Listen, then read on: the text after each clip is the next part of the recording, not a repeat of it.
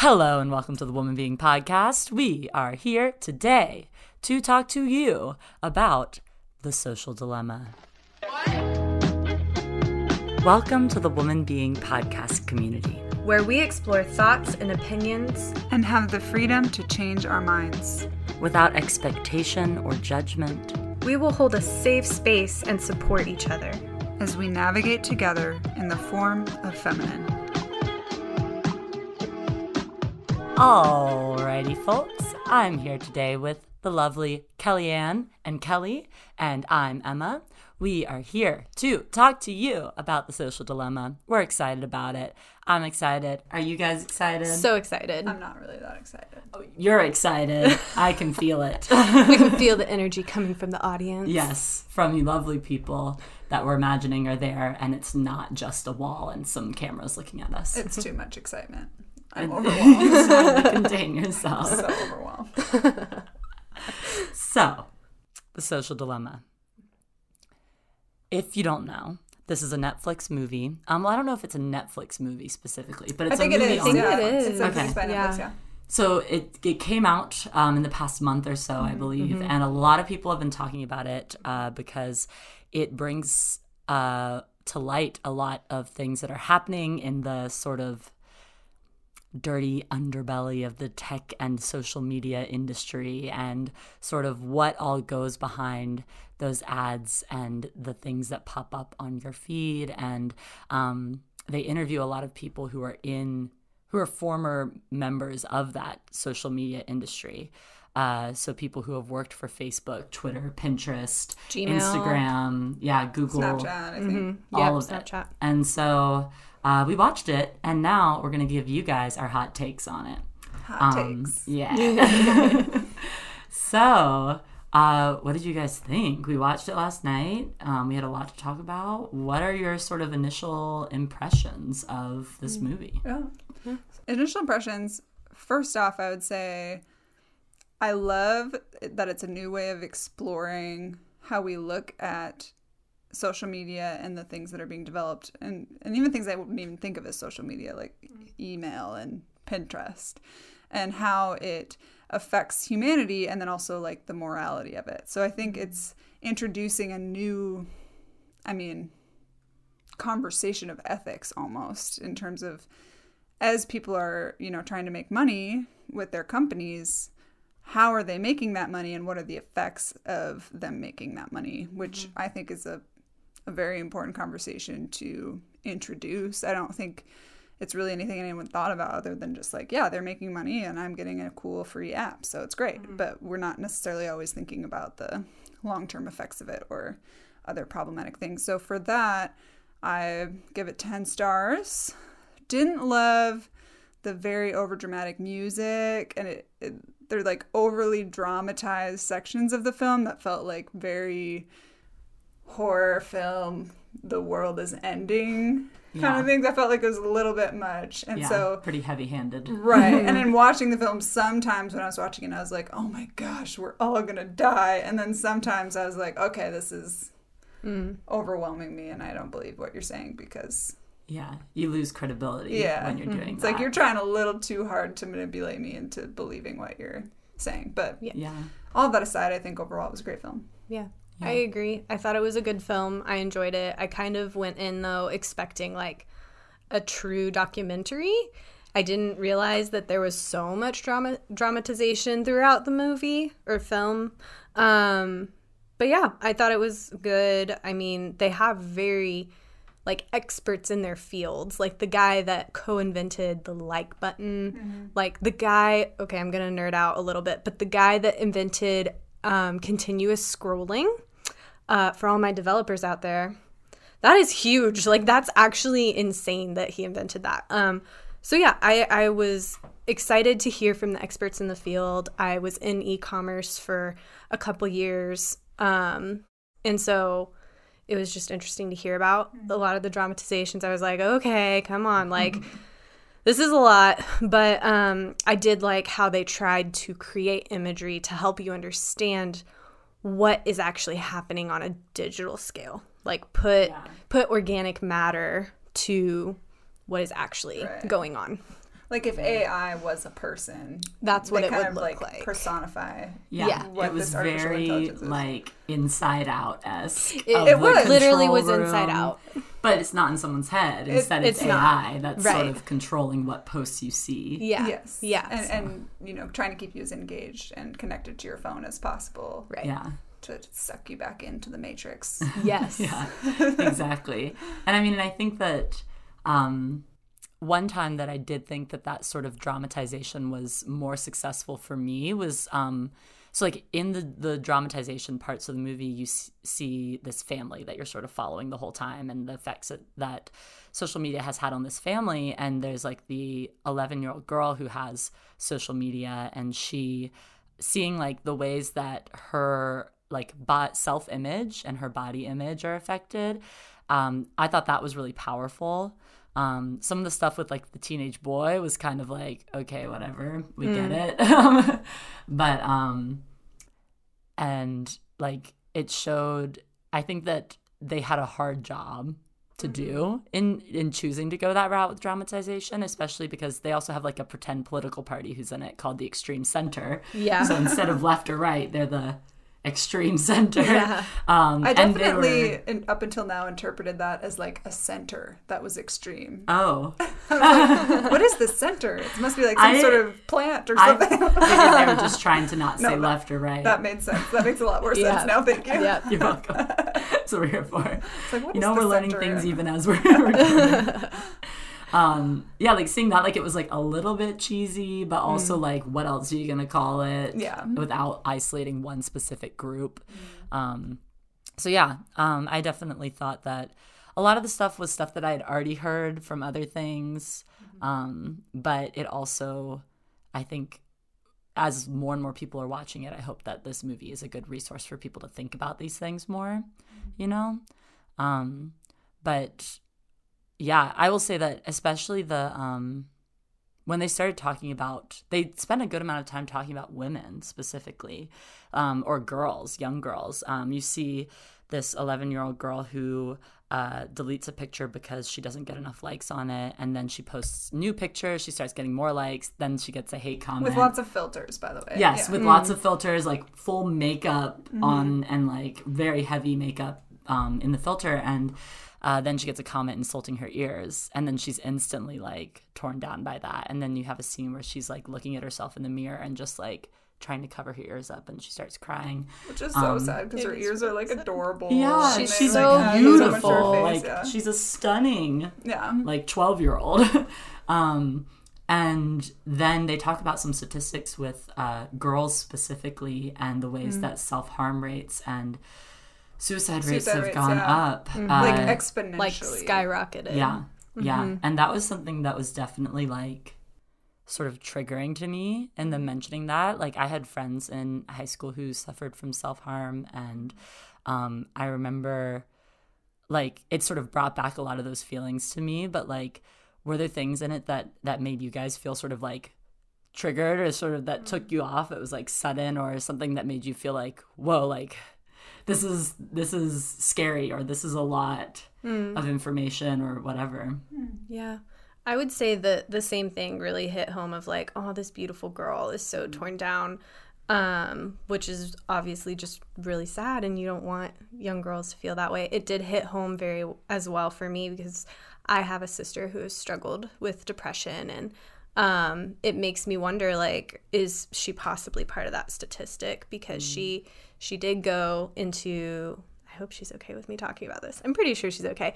Um, but Not she saying her name. yeah, I'm not saying her name. She did go million sisters to into. I know I have like a million sisters, um, but she did go into a facility to get professional help because she was planning um, some self harm, and it was a very hard time for our family. And um, it makes me wonder, like, how many girls are part, like, how many faces are part of the statistic? Because for me, it's very close to home.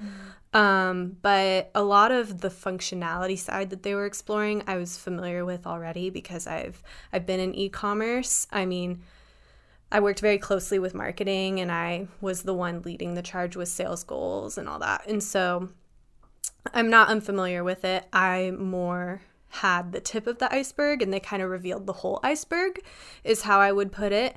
Um, but yeah, it was a lot of very interesting, very thought provoking things. Um, there was that, I don't remember his name. There's this one guy with glasses and dreadlocks on You'll in the know. documentary. You'll You'll, know. know. Yeah. And uh, it was very interesting to hear from him because he had this, he had kind of a different perspective. Like these executives that have been inventing and pushing for all these these goals of development and monetization um, they were all like it's bad. Like we need to fix it. We need to do all these things. And he kind of stepped back and was like yeah it's bad and there are bad things but also like how can we kind of land somewhere in the middle is kind of what i picked up from him. And so i kind of appreciated his perspectives.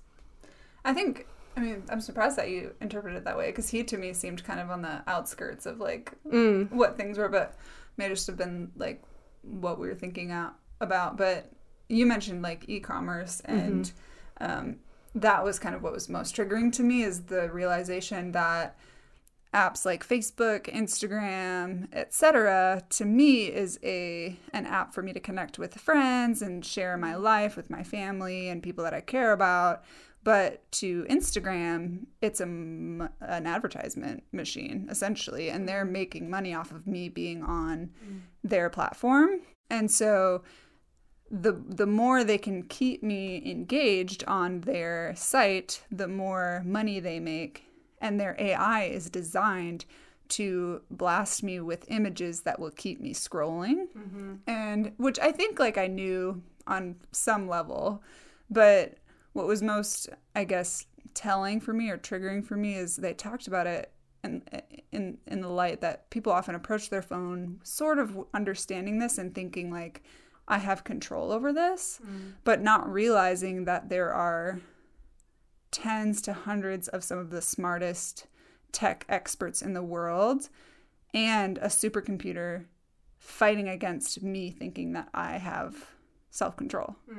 And uh, that supercomputer is playing on my weaknesses mm. all the time, mm-hmm, every moment. And it's learning and getting better the more that we go. Mm-hmm. And so for me, it, it reminded me of like, I would never go into a game of chess against a supercomputer and expect to win. Mm-hmm. Um, and so that for me is very telling. It feels like, wow, these mm. sites are a lot and there's a lot of people behind it whose mm-hmm. only job is to keep me engaged. Yeah which the the the negatives of that being missing out on what's happening in the real world, not getting outside, um, experiencing addiction to likes and comments, and that dopamine rush that comes with those things. So the idea like that my well-being is not necessarily a part of the conversation is is kind of scary.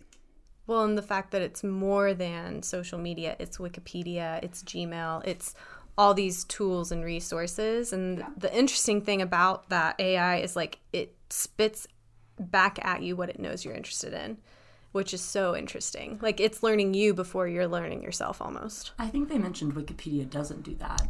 Oh, the it was so sorry, not Wikipedia, Google. yeah. Yes. So sorry.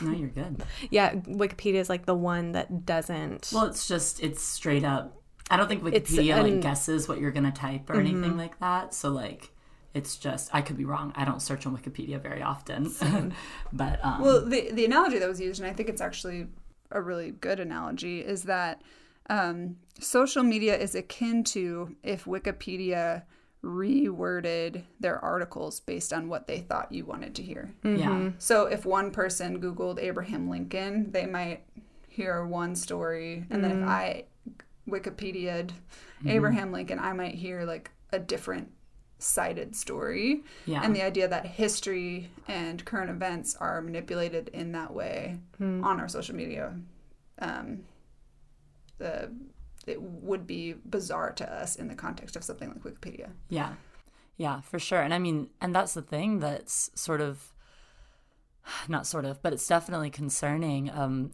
in what they talk about is that you when you Google search something, it's trying to guess what you're going to say, right? And it's going to mm-hmm. guess what you're going to say based off of where you are, based off of what data they've collected about you, based off of sort of this profile that they have on you.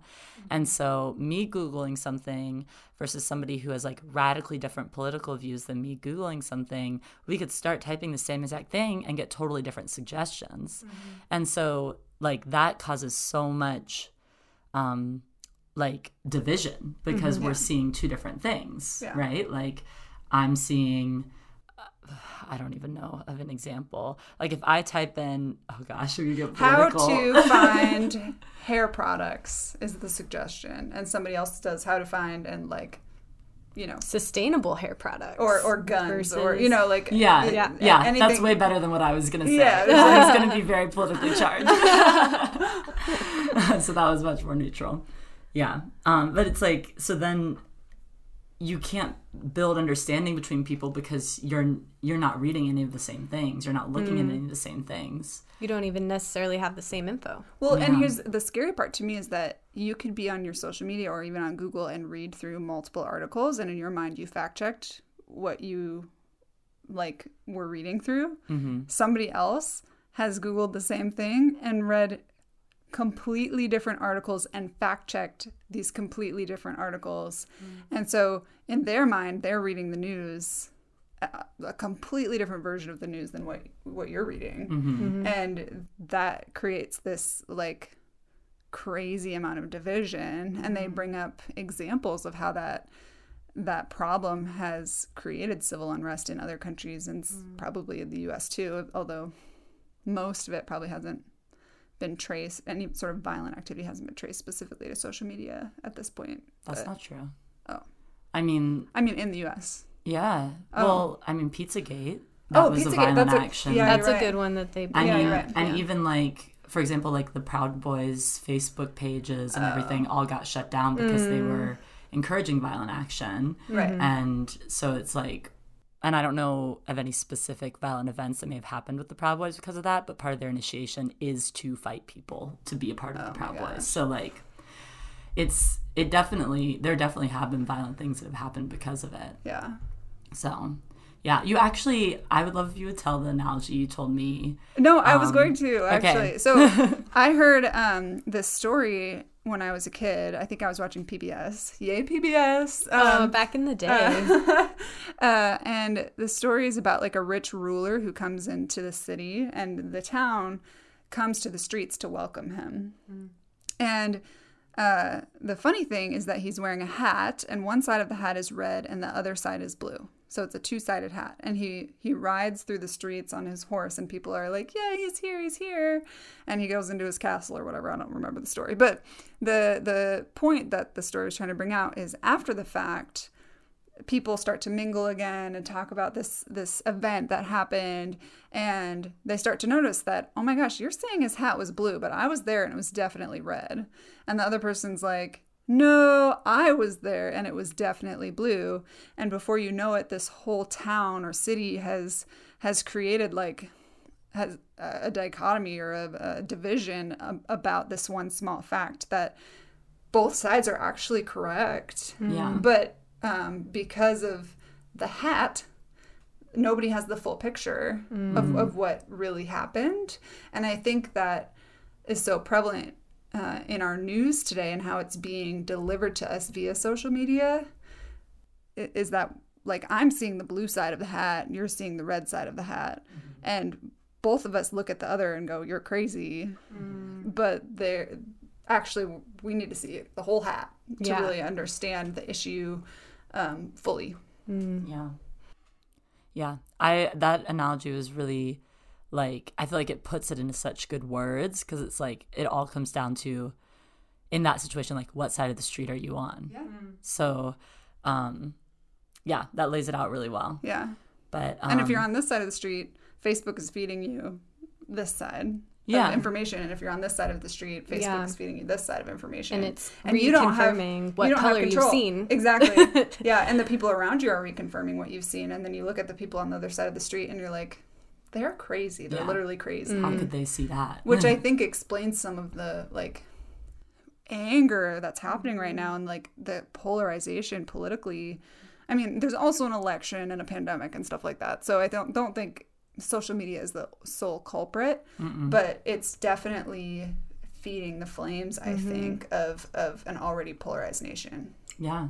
I mean, and they they say that in the documentary too. They have a, a quote that um, says that it's um, the technology is not like oh what is it? I should just read it. Oh it's not that technology is an existential threat. It's that technology is bringing out the worst in humanity which is then the existential threat.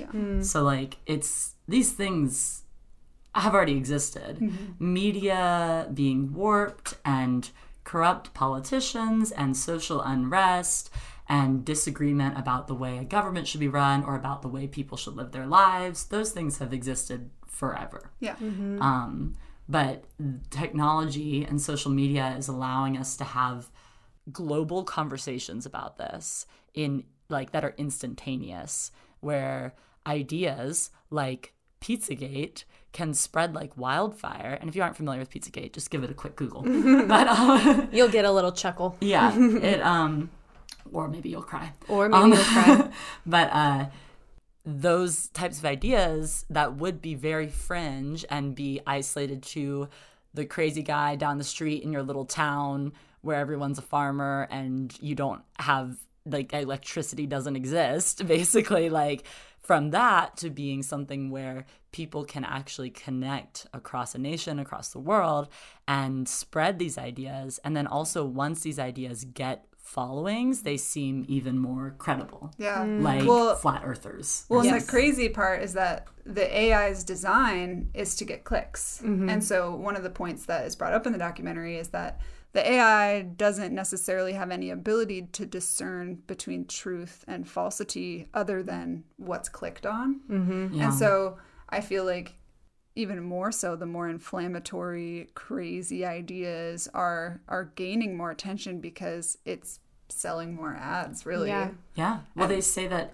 uh, fake news gets six times more interaction than truthful news. Absolutely. And so, like, that statistic was one that I hadn't necessarily heard. Like, I knew just practically that fake news is like rampant, but Right. to hear that actual hard statistic, I was like, shoot, like, this is, it would be so easy to get sucked into that.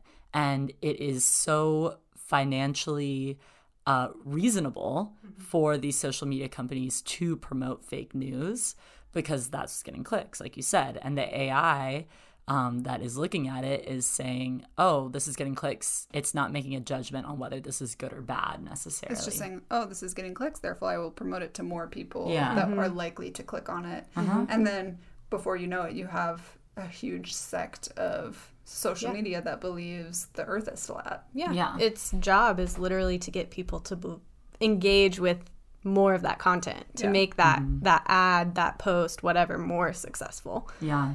Yeah. One thing that I love that they brought up in it um, was uh, an example of this happening in um, Myanmar, Myanmar, Myanmar, um, where uh, the Rohingya Muslims there have been like totally persecuted, and in a large part because of social media, like directing people saying like oh like these these muslims are not are not my like myanmar's people they are not this they are this this this like and it's partly because of like if you're familiar with the conflict it's partly just because of ways that boundaries have been drawn in countries around there um, that actually aren't necessarily representative of different cultures and also because of blatant racism but like that was amplified so much to where this has become a way bigger crisis where people's lives are on the line. People are getting hurt and tortured. Like murdered Uh, and yeah. sent from their homes. There's like a mass exodus of Rohingya Muslims. Yeah. Which is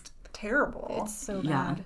But So- it's crazy because we haven't, or at least I haven't heard of this.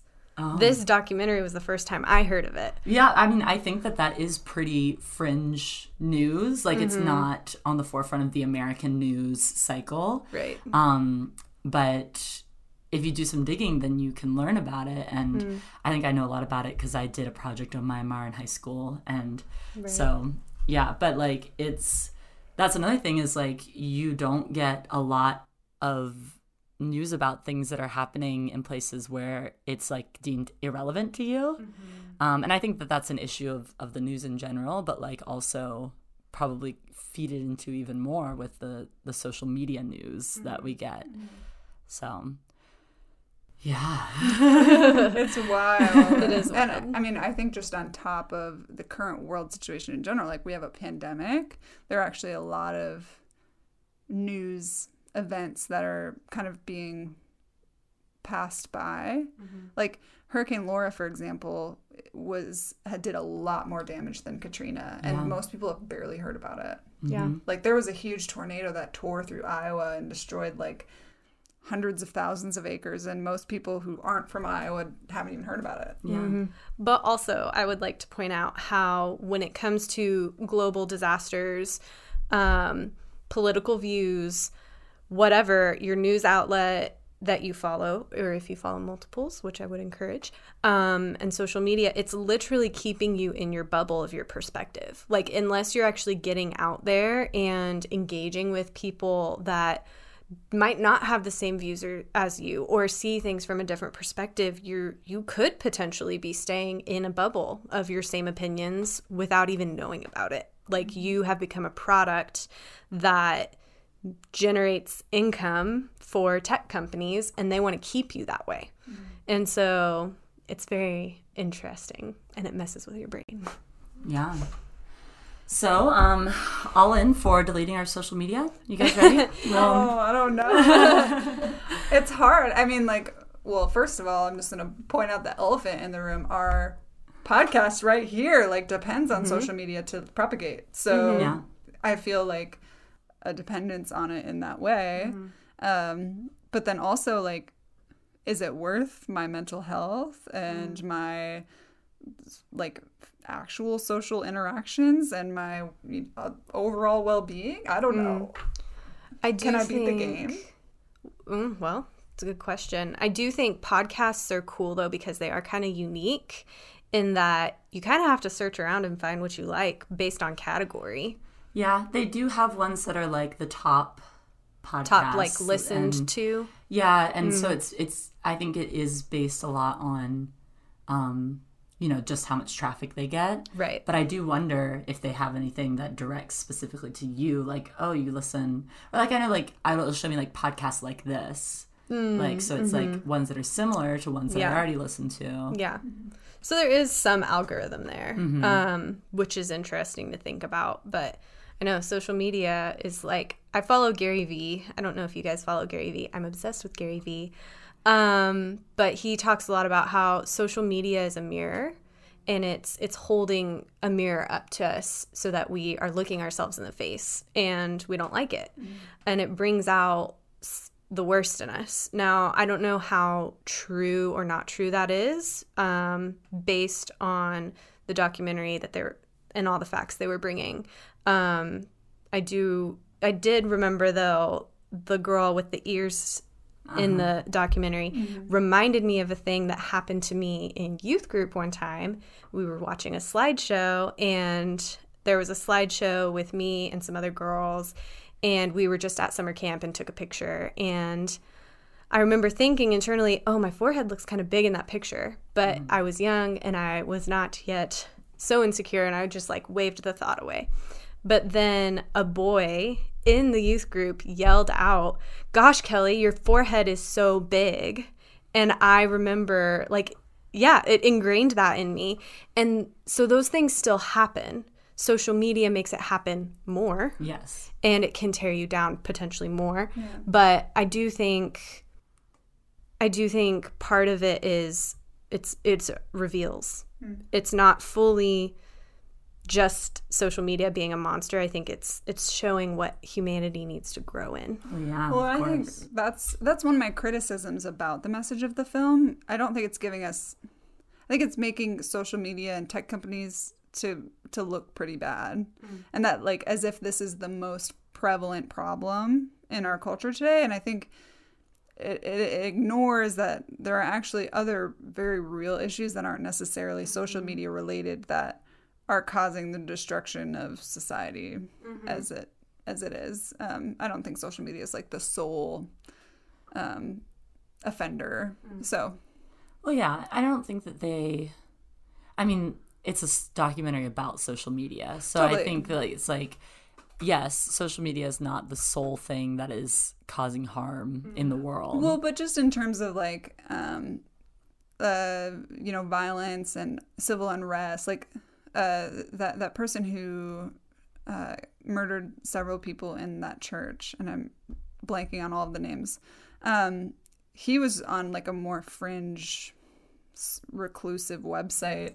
And in Charleston, Yes, Charleston. Um, uh, that wasn't like social media's fault. That was like a fringe website for extremist Mm-hmm. but like, how did it get there? Yeah. Well, I mean, like somebody put it there. No, but like, how did? He get to Google? But he there's get also to a that rabbit Oh, well, I don't know, you know? but yeah, I suppose there's like a mm-hmm. Google rabbit hole that potentially he got under, and Google falls under the criticisms. Or like maybe he like was in a Facebook group that was kind of on the fringe of what that was and then wound up going into That's this possible, other group. yeah. It's like or like even if you think I mean the example again of like the Proud Boys, like they had all these groups on Facebook and they're shut down now, so they're on more fringe media sites Yeah. now for their mm-hmm. like chat rooms and stuff like that. So mm-hmm. I mean I wonder what kind of role I I don't know. But like, what kind of role other social media sites had in leading him there? You know, yeah, mm-hmm. Mm-hmm. yeah, yeah. Yeah, it is interesting. Um, because then you kind of get into the question of like, how influenced are we by social media? But yet we are still accountable for our actions 100%. And so that person that shot up the church, like, even though it's like, oof, like, yeah, you were served some psychological possible, you know, warfare if you really want to get down to it, because they even talk about our goal is to change the way you think just a little. Like, Yeah. just a It's little like a slow, well, it's a slow decline. it's a slow it's a slow yeah decline but um but at this end of the day it's like you still chose to take a gun and shoot up a church and you still need to pay for that crime Yeah. Yeah. like Well, and that just reiterates the Emma's point earlier. It's like the the social media itself is not the existential threat. Like the Mm-hmm. people who are influenced by the social media and make choices Yeah. are the existential threat. I mean, if you think about the example of um, the Nazi commander who was uh, tried during the Nuremberg trials after uh, the end of World War II, he argued the case that, um, well, this was the culture I grew up in. So to me, this isn't bad. I'm innocent because I'm a product of my culture of growing up in, in Nazism. And that was deemed um, not a viable reason to have been a hand in murdering so many people. Yeah. So like it's it's that same thing. Like just because you are surrounded by this, or just because you've been essentially brainwashed, um, or just because you do drugs, or just because whatever, like you're still accountable Yeah. for what you're to doing. what you've done Well, and that that would be the biblical way to look at it as well. Is Mm-hmm. that like your ignorance doesn't excuse you from Right. from your crimes. yeah. Yeah. absolutely. It's like your responsibility to be educated on what is and isn't okay. Essentially the law. Yeah. but grander so like it's you are your moral compass. Rights, yeah, yeah it's a human's rights thing. And you can't leave that up to anyone else. You Mm-hmm. can't it can't be the government. It can't be your family. Like it it's Or your town. or your yeah. town. Or social media. It literally has to be you. You Mm-hmm. have to search and it's uncomfortable and it's not fun. And even for myself i've been going through a massive unlearning with the way i was raised. But now that i'm a grown ass woman and 26 that's my privilege. It is my privilege to to rediscover what i actually think and believe and question. And if you're not going on that journey that's a bummer. I, I think it, in conclusion, though, to your, your original question, is I'll bring it back to the chess analogy. Is hmm. that I, when I open up my apps, when I read Instagram in the morning when I wake up, or, hmm. you know, when I'm bored or, or sad and just like resort to Facebook or whatever, I have to understand that I'm playing a game of chess that I cannot win. Hmm. Or if I do win, it's by like a luck thing because I'm not smarter than a supercomputer and, you know, 20 of the smartest developers in the world. I'm just not. And so it's kind of like if, if you were to go gamble in a casino, there are people who become addicted because they fall under the illusion that they can win and that they have control over the situation. But if you go to a casino for fun, knowing that you'll probably come back with nothing.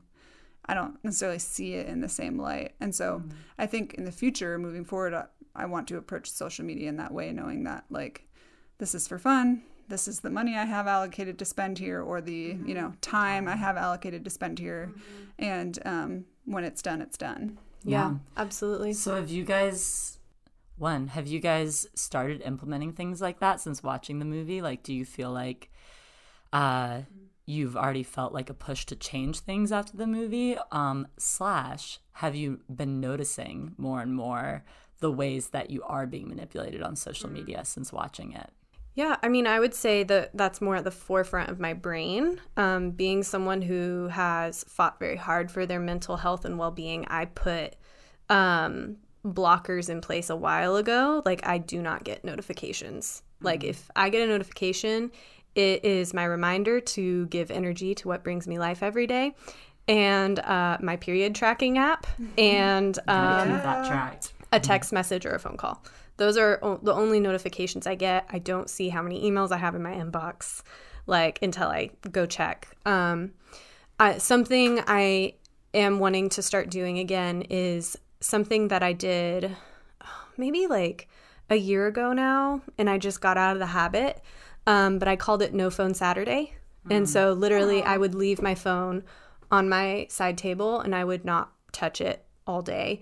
And me and James would read books together, go for walks, read read books again, Read more books. I mean, read more books, Play video um, games. play video games, with make dinner. make dinner, like go to the store, like do do things together. Um, and that's something I just fell out of the habit of that I'll probably start reinstating. Um, but yeah, I am aware now of like, oh, like, am I following this person because I want to see their information and their updates, or am I secretly annoyed every time I see it? And it was just an algorithm that told me I should follow them. Um, anyone that knows me, I hate Facebook so much. I hate it, and I just keep it around because um, I have like some classes that I've done on Facebook, um, which is something that's great that Facebook does. Is you can take classes, and I just want to keep that content and have access to it. But other than that, I'm like, if you know me, like Facebook is not the place to talk to me or get a hold of me. My birthday was a week ago. I have no idea who wished me a happy birthday. I don't know. I don't care. Like, text me if you want to talk to me. So, my vice, I guess, would be more like Instagram.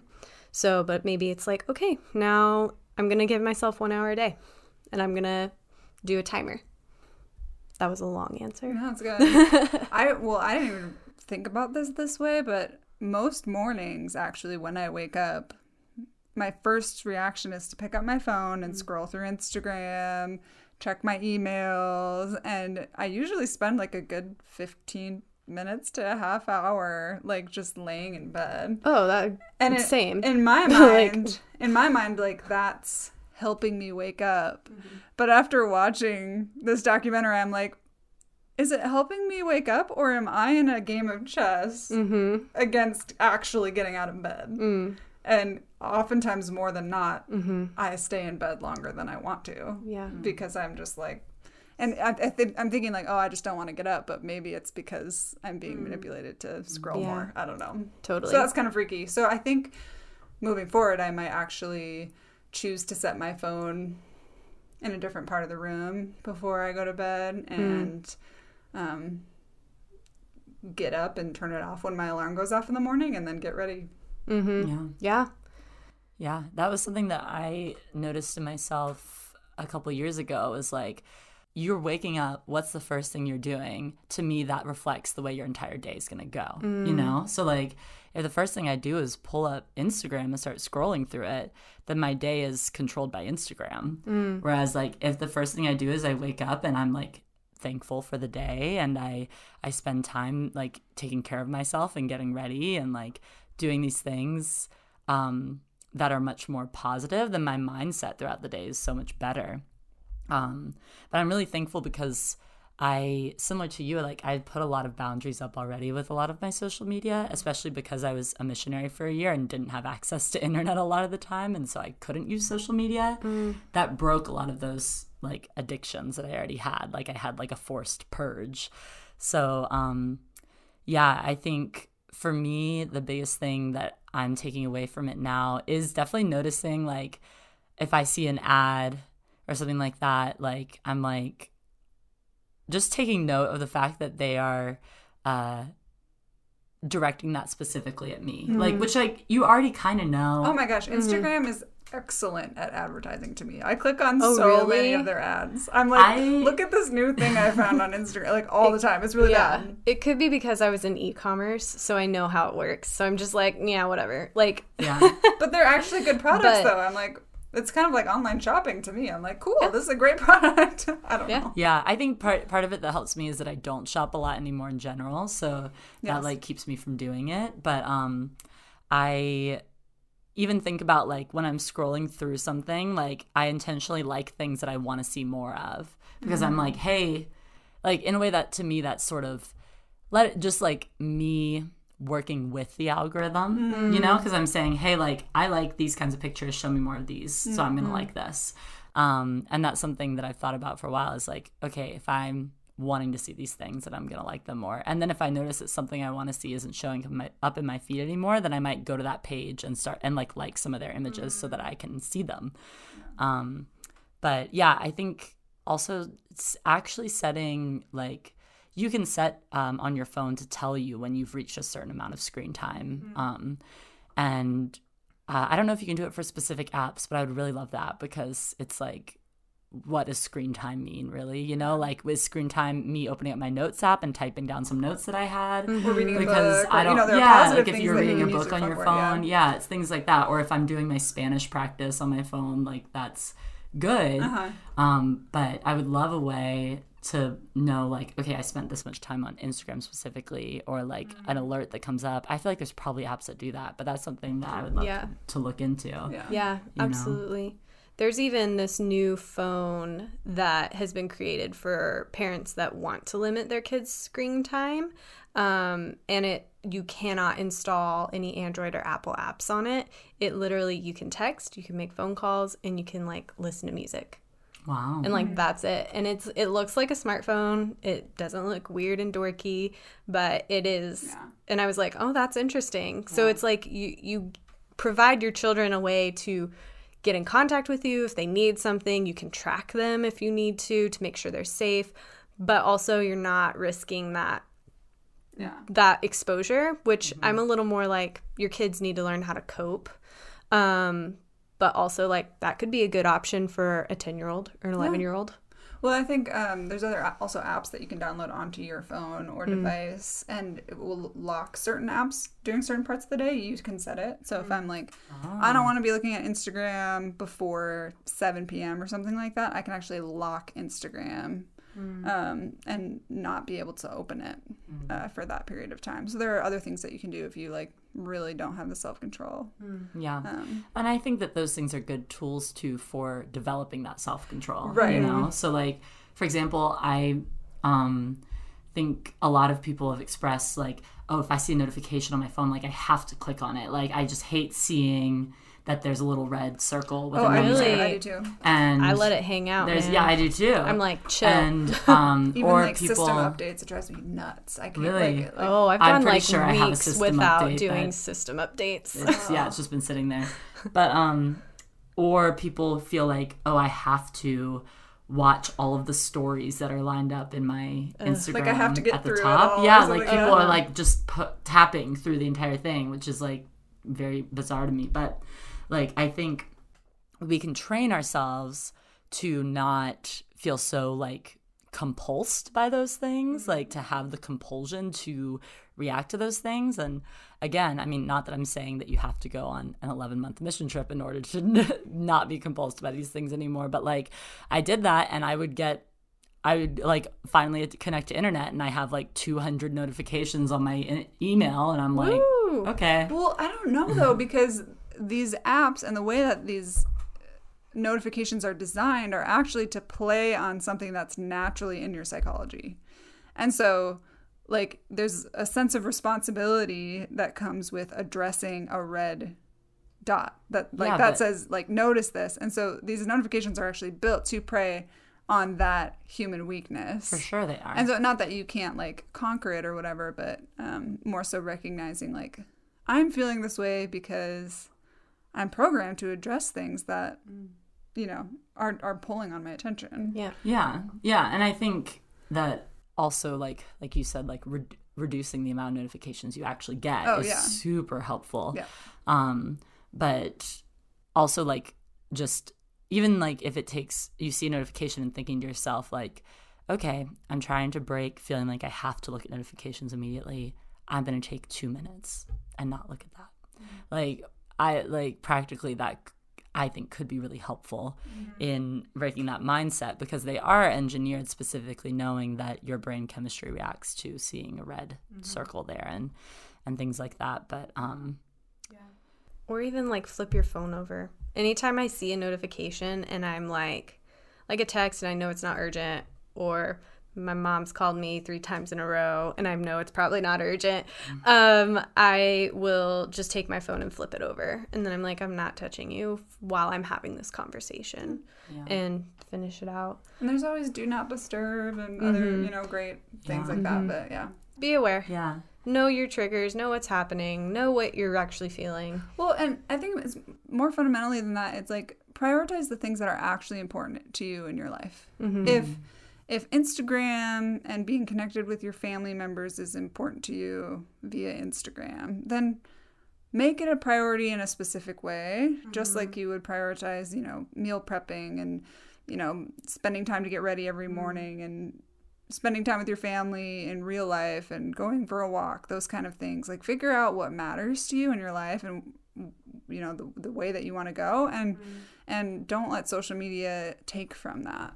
Yeah, for sure. And I mean, so we were like talking about the sort of like our personal responsibility in this, right? Yeah. But um, what do you guys like? What what are you guys' takeaways or feelings towards these companies that create social media now after seeing this? Yeah. I mean, uh, I think here's the thing. Even though I'm like, I think intention and effect is very different, are two very different things. I think they intended to make something incredible, but anytime you make something, you actually have to cover the cost. And nothing's actually free. It costs money to create anything and everything. Um, and yeah, they had to fund their company. And I think they had to figure out how to do that. And I think most companies did not fully understand where they were going. Like they were just like, okay, we've created a way for people to connect. That's amazing. Now we got to pay the bills. And so I do think that they are responsible and they need to um, adjust the way their AI works. Um, but I also think, you know, like there are amazing companies that have made people like able to be entrepreneurs. Like they're they're helping small businesses. Um, like there are good things that come from this. You just have to be aware. I think it's very pro education. You've got to be educated, know how you work, know how the technology works. Um, is there a way to do it better? Probably. I will be personally, uh, they had a lot of authors on the documentary. I want to read some of the books that they've written. Um, I don't think it's all good and I don't think it's all bad. I think it's kind of in the middle.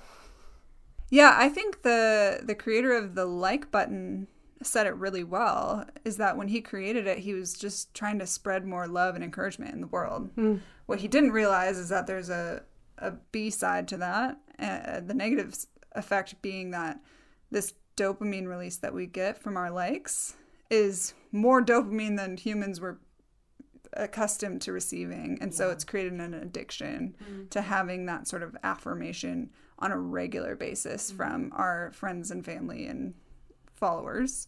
Um, so I, I don't necessarily look at the problem as is and see any sort of evil intent or, um, you know, malicious decision making on a part on the part of these com- companies. But I think that it's their responsibility to consider the the ethics of it, of what they've created, and to um, monitor that and and to care about the well-being of their customers. I think there are plenty of brands that care about the well-being of their customers and sell products. And i think that um, these social media um sites have that same responsibility. Yeah, for sure. I mean, I think, yeah, you can't, in my mind, like, we are in a individualistic, success oriented, capitalist society. And that's what it is. Like, you make money. That is the goal. yeah that is That is the success. That is hugest, the- hugest. That is the biggest driving force in our nation, really. And um, I can't hold that necessarily against these companies, you know. Um, but I think that, like you guys are saying, like even if the intent was good in creating these things, they are still accountable for the things that they've created and what they've become. Uh, and I think that there's a lot going on right now that's sort of a slippery slope with um, Facebook trying to be responsible in the way that they are delivering news during a very uh, polarized election, um, with uh, trying to make sure that people are not interfering with an election and also trying to understand how to even discern whether a post is good or bad. One, uh, trying not to spread false information too, especially in relation to the pandemic. Yeah. and they've gotten a lot of flack for censoring content.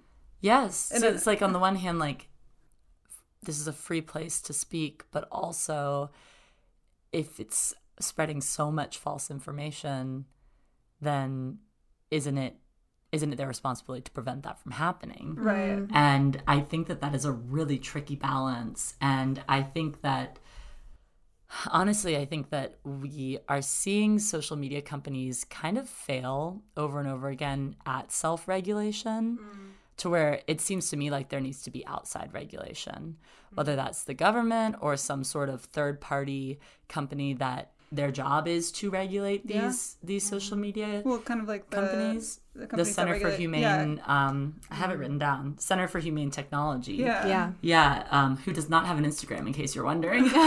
we looked. It makes sense. It does. We're kind of disappointed, anyways. but uh, it, I think that those things could be really great. But then I also think, well, we also don't want to be like a hyper regulated country where there's suppression of information Right. and access to information. yeah. like a lot of more sort of communist or dictatorial or fascist nations that we see Yeah. Mm-hmm. examples of.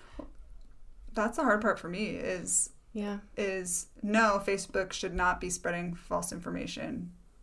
But I also believe firmly in the First Amendment and in the freedom of the press and in the freedom of speech. And and so if people's choice is to propagate false information or what I deem as false, then like that's actually their right. It's a fundamental right for them to believe what they believe.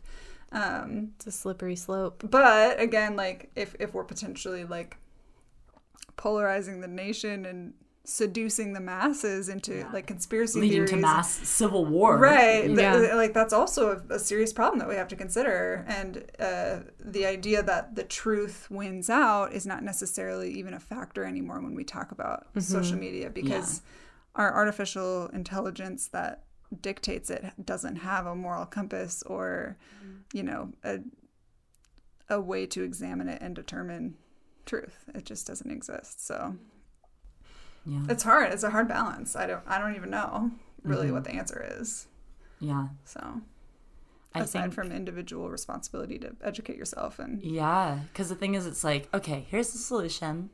Everybody, stop believing fake news. The end. Like that's, but that's that's not the reality that we live in. Yeah. I cannot control what other people are doing. I cannot control what other people are choosing to consume, um, and they can control what I'm consuming and what I'm doing.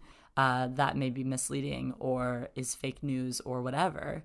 And so, like, it can feel very like Oh gosh, well, Right. just gear up for, you know, total breakdown of society as we know it and absolute division and for everything to fall apart. well, I mean, in some ways, you watch the film, that's how you feel a little bit. Mm-hmm. But then I loved towards the end, um, the weird guy with dreadlocks. He Mm-hmm. says, um, Poor guy. I know, we, we, We, love, you. Weird guy with dreadlocks. Thought you were Um, great. I hope you know that. I hope that maybe he would find that endearing. yes, We yeah. call the weird guy. um, he said critics are actually optimists Mm-hmm. because critics see the world as it is or a system as it is and say we need to make this better because it's not working and so it's it's actually a belief that something could be made better and so i mean i do think that with proper regulation very carefully thought through and um, possibly a, a reevaluation of a company's goals and morals with social media are you know called for Yeah. It's it's just like there's so many different factors that go into it. And also the fact that I mean social media is so ingrained into our society now that it's very difficult to not be a part of it. You know, like and maybe that sounds silly to someone who isn't involved in social media, but like it's very difficult to uh feel connected nowadays without having access to that. Well, even my grandma, to this day, she refuses to get on the internet. The internet. Yes, like Oh, she doesn't have a computer. Wow. She has a phone and she has a mailbox, and that is how you can contact her. And it's always been like a source of tension in our family because she won't adapt, and so it's harder for everyone else to connect with her. And so there's, it's mm-hmm. almost like there's a a divide between us and her sometimes. Yeah. And I mean, that's just required us to be super intentional about sending letters and stuff like that. But mm. like, you could potentially isolate yourself from society without being on social media. And that's, I mean, nobody wants that. Totally. Like FaceTime has changed the way families that don't live in the same city or state It's anymore huge. sta can be connected. Yeah. Like I wouldn't gosh, the last time I was in Oklahoma was like two and a half years ago.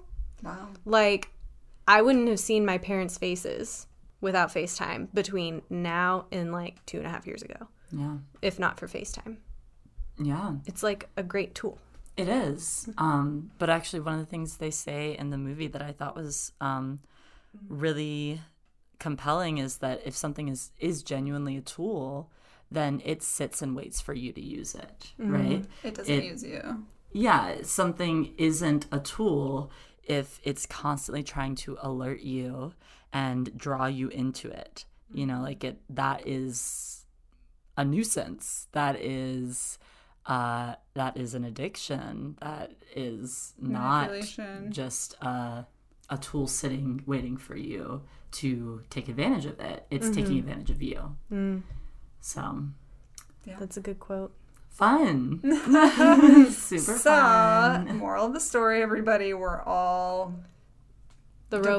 robots. Well, let's the robots are taking over. hermits. Let's Oh my smash our gosh, phones and burn them in a bonfire. That was actually what we were going to do at the end Yeah, of this episode. yeah. Is we're going to collectively smash our phones. We're gonna burn them in this candle, and it's gonna be great. And so, goodbye forever. We're ending the podcast. This was fun. but uh, yeah, do you guys have any closing thoughts that are, you know, any impart anything you want to impart to people, or where where you're going from here? Yeah. I would say be smart, educate yourself, know yourself, get out of your comfort zone, um, plan time away from your phone, and uh, we're all just doing our best. I would say that when you're engaging in conversation with people who see the world differently than you, be cognizant of the fact that they very well may just have seen the other side of the hat. Yeah. And and where you saw blue, they are 100% convinced that it was red. And um, if you approach conversations in a more investigative uh, way to seek understanding and learn, um, that is how we will avoid literally a civil war. Yeah. Honestly, Yeah. Yeah, I feel very thankful to have family members that do disagree with me, like politically specifically, um, because that gives me more compassion for the other side, uh, if you want to call them that. Um, and I think that's really important having voices in your life that are contrary to what you tend to believe or what you lean towards. Um, and then also being aware of having that in your social media. So following people or organizations that you don't necessarily agree with and and hearing that side of the story uh, because there's no way to get something that is entirely unbiased but even when you're looking at like news and things like that knowing where those news companies lean towards uh, is really important. There's resources you can find that talk about what kind of biases different news outlets have, being aware of what bias your news outlets that you lean towards have, and then also trying to seek information from news outlets that swing the other way. I think that's super important. Yeah, Um, it's a good and. I mean, it's not very appealing because it takes more work. Yeah. but it does. And I would say too, diversifying your uh, scope of people that are in your life is not the same as hearing the opinions of Facebook commenters. Like you actually need like good people in your life who who are who hold the same like central human values as you, but may differ politically or socially, um, because you're actually not exposing yourself to a different viewpoint if you're just arguing on Facebook that or you know etc. That's just Yes. You know fuel to the fire, in my opinion. yeah. Yes, I agree. It's very easy to depersonalize something like that. Yes, mm-hmm. just remember there's another human. Yeah. There's another human on the other side of that. Mm-hmm. Yeah. Well, great. So, um, Would we suggest watching the documentary? Yeah, yes, I would definitely. yes, I would. I would suggest giving it a watch if you haven't already. I mean, we gave you a bunch of spoilers, but I think it's still interesting to watch, especially if you if you're hearing us talk about these things and you're like, "What? I didn't know any of this." Um, then definitely go watch the movie. Um, and we'll also have in our description uh, a list of the resources that uh, Kelly Ann mentioned, the books that uh, various authors that were in the movie wrote, so that if you want to go deeper into this topic, you can. Uh, and if you want to, uh, you know, go deeper into conversations about the world that we live in and um, you know opening your mind then follow us at woman being podcast On instagram on Instagram. instagram go to womanbeingcommunity.com and be sure to subscribe to us because we're going to keep bringing out content uh, that is hopefully thought provoking, hopefully brings conversations into your life. Like, that's really what we want is to get you to think about things uh, because that's honestly what's going to bring betterment to society. That's what's going to bring betterment to us as individuals. Uh, so, yeah, follow us, give us a rate, give us a review because that's Comment, super like, helpful share. yeah, do all those things, fall into the algorithm, and, and make sure the algorithm gives you woman being. Help us, help AI, help, Help you. you and others. Yeah. so, we'll catch you guys next week. Bye. Bye.